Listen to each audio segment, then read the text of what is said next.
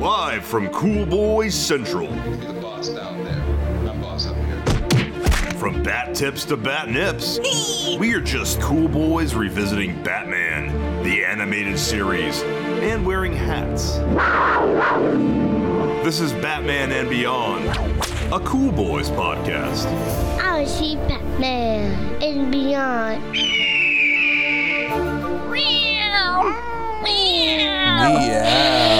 Meow. Meow. Greetings, Cool Boy Cat Nation. Meow. And welcome to another installment of Batman and Beyond. Meow. A Cool Boys podcast. I'm Real Ballard. And I'm Nightwing Steve. Meow.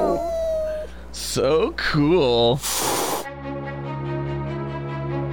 Tonight's episode is Cult of the Cat, directed by Butch Lukic, story by Paul Denny and Stan Berkowitz, teleplay by Stan Berkowitz. This episode aired on September 18th, 1998. And this week's villain is Thomas Blake from the Cult of the Cat, or is it Catwoman? Tell me. Who's the villain? Who's the villain of this one? Is it Catwoman? I don't think so. She's kind of like the protagonist, I guess, right? I don't remember exactly. And Wikipedia says Batman tries to help Catwoman, who is being chased by a cat cult due to a statue she stole. Absent this week, Robin, Batgirl, Nightwing. That's interesting because we kind of get an episode that's a little bit just like an old Batman episode. Yeah. Kind of from the first season or second season, an episode that wouldn't have had Robin in it, and before Batgirl was a reoccurring character, and before Nightwing even existed. Do you think that's why it says story by Paul Denny? Is that might be like it was left on the board? I think so, because it also feels that way all within the nature of every single episode. I feel so far of the season has had Batman and someone, and or someone and someone of the Bat family, but like. This episode's just truly a Batman episode. I mean, and it's not that good. Like, what just kind of sucks about it is that it's not good. It's like the end of Catwoman. Yeah, it's her last appearance. You know, yeah. But they do kind of finalize that she has like some sort of power over cat species. Finally, this is the first time they've ever really gone there. I mean, she's had control over Isis, but Isis is a pet. Still, she's full on talking to Black Panthers and telling them to fucking like not attack her. She's talking to this fucking ultimate cat, huge tiger, saber-tooth tiger. Yeah, definitely. But Steve, you said that this is the last time we see her. I think this is the last time we see her in this show. She's not in any other show. She actually shows up in a short called "Chase Me." That was attached to the DVD for Batman Mystery of the Batwoman. And that feels like that has no dialogue, just so you know. It has zero dialogue. It's all jazz music, like Kenny G is doing it. It's really fucking weird. It doesn't match up at all with anything Batman related, the music wise. It's really, really funky. And then no dialogue, and then it kind of ends a little sexy-ish, the way Batman kisses her and then handcuffs her to the fence. Ooh. But what's really meow indeed. Tonight's episode is what I liked about Chase Me being the final time we ever see Catwoman, because it was released in October 21st, 2003, and this was released in 1998, as we talked about, September 1998, is that Chase Me feels like it must be some deleted sequence, like a prologue to Batman Mystery of the Batwoman, and just because they didn't have time to actually get voice dialogue or even do Foley for the sound effects, that they just were, fuck it, just throw some music underneath it and who gives a shit, we'll figure it out later. It feels like lost material that they decided to try to use somehow as DVD bonus content. Maybe. Yeah, I've never seen Batman Mystery of the Batwoman. I've seen it once. Does that have I think it has the voice of what's her name? Dang it. She's had that show, the Batwoman. Yeah, the mystery of the Phantasm. Whatever. No, I forget now. It was Mystery of the Batwoman. The what? That it is. Yeah. Yeah, Mystery of the Batwoman is the movie I was talking about. Yeah, I don't know who the actress that plays Batwoman. I'm sure it's a big actress. I'm gonna look it up. Okay. She was starred in The Closer, I think. I don't know who's in The Closer. Kira Cedric. Sounds familiar. Kira Cedric. Oh yes, I know who you're talking about. Yeah. Yeah. Well, I mean, Cult of the Cat. It is odd. Go back kind of where we started off with this, with the fact that Catwoman has powers where she can command cats like Aquaman commands marine life, and it doesn't really work for me in this because it does feel kind of out of place. And in general, Catwoman has never really worked for me. I feel like this season. Well, they like made her more into the Tim Burton version, I guess, of Catwoman by making her all like white skinned, and then that one did have more control over cats, right? In Batman and whatever the Batman #2 was called. Batman Returns. Batman Returns. There was a little bit of play there, right? The way I felt more like the cats kind of controlled her or were responsible for giving her her life back, maybe? Well, they did do that, but then I thought that, like, it's been so long since I've seen it, but I thought that they, like, she seemed to control them, but I don't know. Again, I could barely remember the name of the movie. Batman Returns. Yeah. Batman, well, it's interesting that in this... the show, Cult of the Cat, this episode, we have, like, you know, so many, like, these, like, moments that feel a little bit played too heavy for, like, the audience. Like, when our heroes, there's the cliff act break between acts 1 and 2 where they're burned alive in a chimney and they actually get out of it, right? But, like, the idea, like, you're going to break, like, they could be burned alive in the chimney. It's a pretty harrowing moment for a child. But then later, Catman, Thomas Blake, is like, you know, trying to get Catwoman to join the Cult of the Cat, and he's like, you know, hey, let's go wait for a little bit while we're getting everything ready. Yeah, we have some time or something like that. We have some time, and so he takes her to a bedroom, right? Oh yeah, you know what he wants. And she's just like, yeah, I gotta get ready for a second mentally. He's like, well, it's gonna be like an hour. I think I know some things we can do. He fucking straight up wants to have sex with her for a whole hour. Oh yeah, Catman and Catwoman just banging and like. It's a little bit like, I feel like the sex is a little more sexy this like series, and I have to wonder if they're just playing to their audience getting older, or they just were like, fuck it, let's just be more fucking like, you know, more sultry with our characters. I had read, I don't know if they were playing for the older audience. I think they were playing to themselves more. Stop touching that. Stop playing with that. I don't know why I was doing that. Why are you playing with something while we're talking?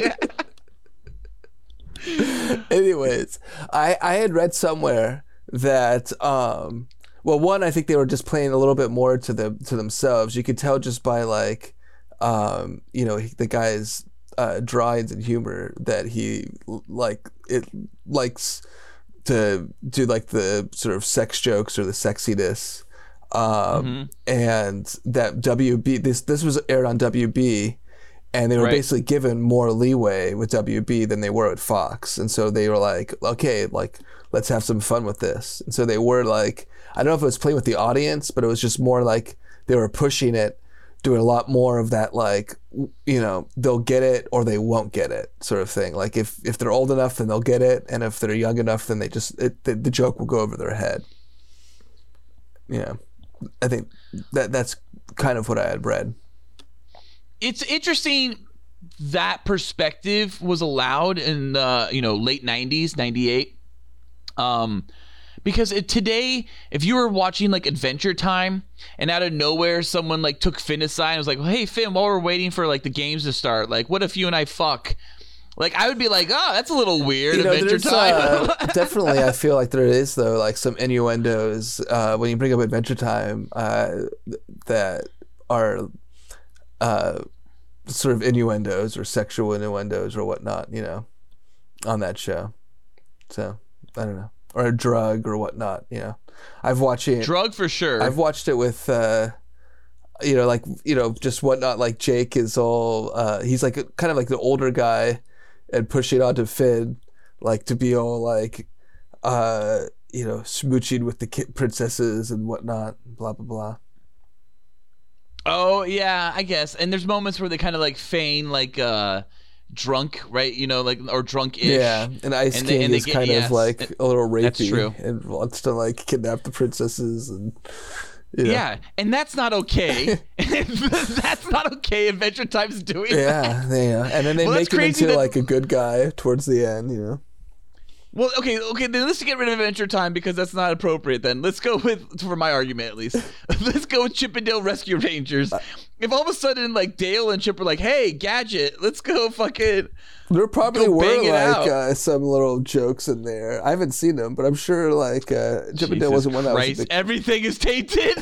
You know, I think that was kind of like the thing was like there's a lot of these little like that, like that's what the movies would get the parents' attention. You know, not always sexual jokes, but just these little jokes that would go over kids' heads, but be like, hey, you know what they're really doing, you know.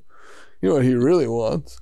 This one was just very overt. As a parent, that's what you're saying to your child? Hey, you know what they're really doing? That's what I've done. Yeah, no, I'm thinking that. You know, you're laughing. The parents laughing, and the kids like laughing too, and they don't know why they're laughing. They're laughing because their parents are laughing. You know, like this is funny. And parents are laughing because it's like, oh, yeah, ha ha ha. Yeah. What does that mean, Mom and Dad? I'll tell you when you're older. You have to be a little, that joke's a little too old for you. Yeah. It means Catman wants to fuck Catwoman for an hour. He just wants to have some fun for an hour. Yeah. That's what it means. Mm-hmm. He wants to do adult stuff. Yeah. Well, I think this episode for me, it wins it in the third act. It's a fun one. Yeah, it's the ultimate cat, and it's the whole idea that like fighting the ultimate cat. They call it the ultimate cat. It's just a giant saber-toothed tiger, but like I think it's that. I mean, like it's the gladiatorial battle. It's the need for survival against the beast. It's that instinct. Like even chimpanzees are scared of cats. Batman would die, cats right? In general. In this battle. And like literally when Batman fights this fucking ultimate cat, it would have killed Batman and Catwoman in seconds. No. Like, Catwoman can control him. Well, all right. Batman, that's the thing. Like Catwoman, she could control it, right? Yeah. But like she'd have to control it fast to prevent it from killing her. But Batman, he would have been dead. Like he got struck at least twice by it. I thought at least once, but like he would have been dead in that first hit by that cat. Oh, for sure. He would have been dead and then or knocked unconscious and it would have been too late for Catwoman to come to the rescue. Yep. Yeah, but Catwoman's smart. She literally yells at the cat, "Nice kitty, kitty, nice kitty, stop this it is what I right learned. Now." I learned this from new Batman Adventures. That's how I treat all cats. Yeah, you just gotta yell, "Nice kitty, kitty, nice kitty, stop it right now," and fucking giant cats will stop immediately. And then Steve, Batman, he later tries Catwoman's moves when the ultimate cat's coming at him. He does. He looks at the cat and he goes, "Stop, nice kitty." That's not gonna do it, Batman. It's not "Stop, nice kitty." It's "Nice kitty, kitty, nice kitty, stop it right now." Do you think he should have written it down? I think Batman's smart enough to remember riddles and figure them out on a fucking, you know, on a whim. I think he should have been able to remember the exact commands to fucking work the cat. Now, do you think, so this is a question, do you think he knows that, well, no, he does know that Selena Kyle is Catwoman. Never mind. Yes. I'm not going to go. Never mind. Okay. Scratch that. All right. So, I have nothing left about this episode. Oh, okay. Well, I wish I had my notes, but I don't. I lost them. So, is there anything about the cat fight? Anything about sex? I enjoyed the last half, I think, of this episode where it was kind of like him fighting off the cat.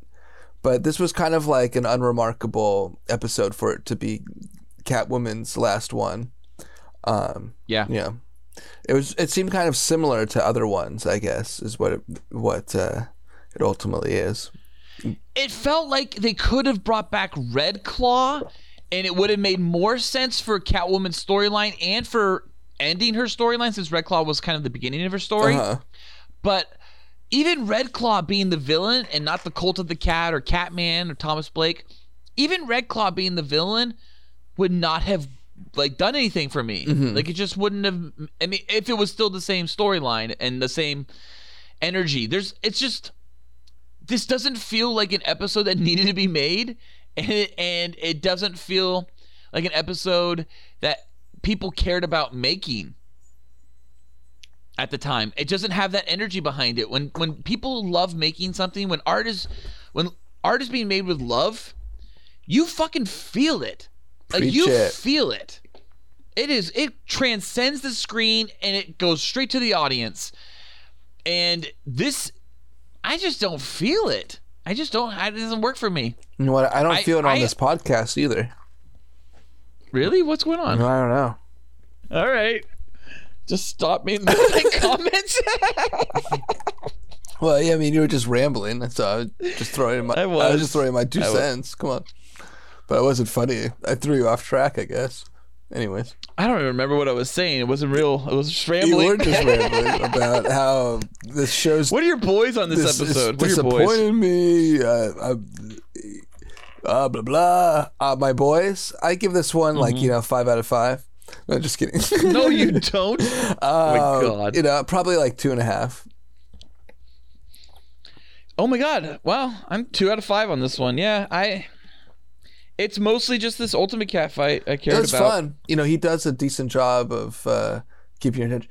You know, and they do that a lot for these Batman ones. I find like, you know, kind of like, oh, okay, and it gets to Act 3, and then, you know, at least it gets your attention on how, you know, whatever set piece and how they get out of it. Yeah. You know?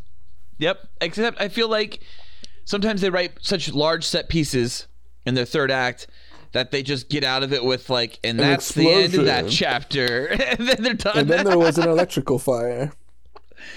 No, I mean, like, literally, it'll just cut to like Bullock and Batman sitting next to a police car being like, well, we got him.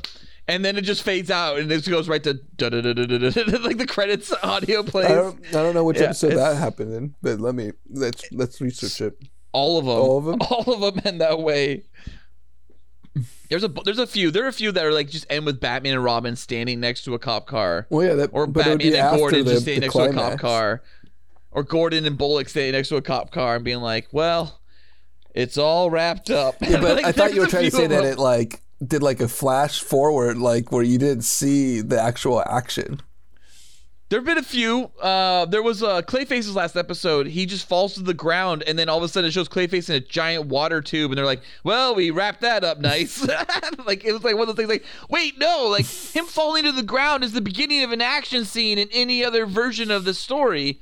But here we are with Growing Pains episode, and you're just fucking killing off or ending Clayface's story with him just falling to the ground. Wasn't he all wet or something like that and falling apart? No, he was electrocuted or some shit too. Yeah, like it was one of those things where it's just like Robin was fucking him up. It was a weak ending. Yeah, he did. He was mad. He that was you know, he fucked with Robin. You don't fuck with Robin. That was a good one. Yeah. It was like one of the few good ones of this season. There's much more a few good ones. It was good. But it was good. I gave it a 4 out of 5 boys, but it did wrap up fast. You like I remember being like that wrapped up quick. Did you feel the love in that one? Because that was what you were rambling about. Yeah, I did. Yeah. And in fact, we talked about it with that director. That director actually was a key animator, and so that director finally got to make their version of a Batman story, and you could sense the heart and energy and love behind it, because I mean there were shots that were creative, there was lighting that was incredible, and shadows were utilized at times to hide characters like in doorways and stuff like that to be revealed by headlights, and there was just like genius storytelling at times. Like Growing Pains was really fucking good. In fact, I think the reason, I don't recall exact reason, but I think the reason was I gave it not a 5 out of 5 because it ended so abruptly. I think that was its biggest issue for me in the end, was that if it had not ended so like, boop, that's it, like I would have really loved it even more. But here's this one wrapped up all nice and tight, you know, Batman and Gordon just hanging out at an ambulance. But here we have Catwoman before she heads back to Gotham and Chase Me. You've mentioned it. She stole the diamonds. That's why. So this is where she becomes the villain of the episode. Mm-hmm. She got it in the end. She got everything in the end. Well, you're supposed to root for her. That's kind of like one of those things where, you know, you kind of like the villain. She's Danny Ocean. Yeah, she got away with it. Yeah. She helped she got the real bad guys, the ones that would kill people. And she's just blah, blah, blah. Andy Garcia. Mm-hmm. Yeah, I guess speaking of Catwoman, I just saw that in some comic book series, they're doing so many different Batman iterations, but they're trying to tie in, I guess, some of the Batman, the Animated Series characters. So they like tied in that Catwoman was like raised by the Sewer King when she was a little girl, and the Sewer King was like the... you know, that's so sad. He molested so many people in the sewers too. We discussed that. We were like, this is not good. The kids are scared of the Sewer King in a weird way. And that means they basically showed that they go and visit the Sewer King at one point in this like comic book or something like that, and she's with Batman because now I guess in that series she's also a good person. Didn't Batman kill the Sewer King? No, I don't. I mean, maybe it was alluded to, but they left it in this comic book version. It was called like Batman Future, I think, if I recall correctly. Huh. It sounds pretty fun. The series. No, that's right. Batman wanted to kill the Sewer King. That's right. He wanted to. He wanted to kill the Sewer King because he was hurting children, but he didn't do it. But I remember that. But Batman like did want to. Like, he wanted to put fucking death onto that man. Oh, Jesus Christ. That was a horrible episode. Yeah, it's like you're thinking the whole time watching that episode, you're like, how did the Sewer King discipline these boys? You know, and why was Frog his favorite? And it was just like, not good. And then Alfred. Of course, like, you know, he could smell that the victim stench on that boy. And he was just like, and you're like, Alfred, you're a monster too. Why do you have to bring in Alfred? Alfred brings himself into it. It's called Batman / Catwoman. That's the series. Sorry. Very cool. For any of our listeners out there interested in picking up a copy, tell us what you thought. Mm-hmm. Well, great bat stuff, Steve. Great cat stuff too, Steve. Meow. Cool Cat Nation. Tune in next week. Same Cool Cat time. Same Cool Cat channel.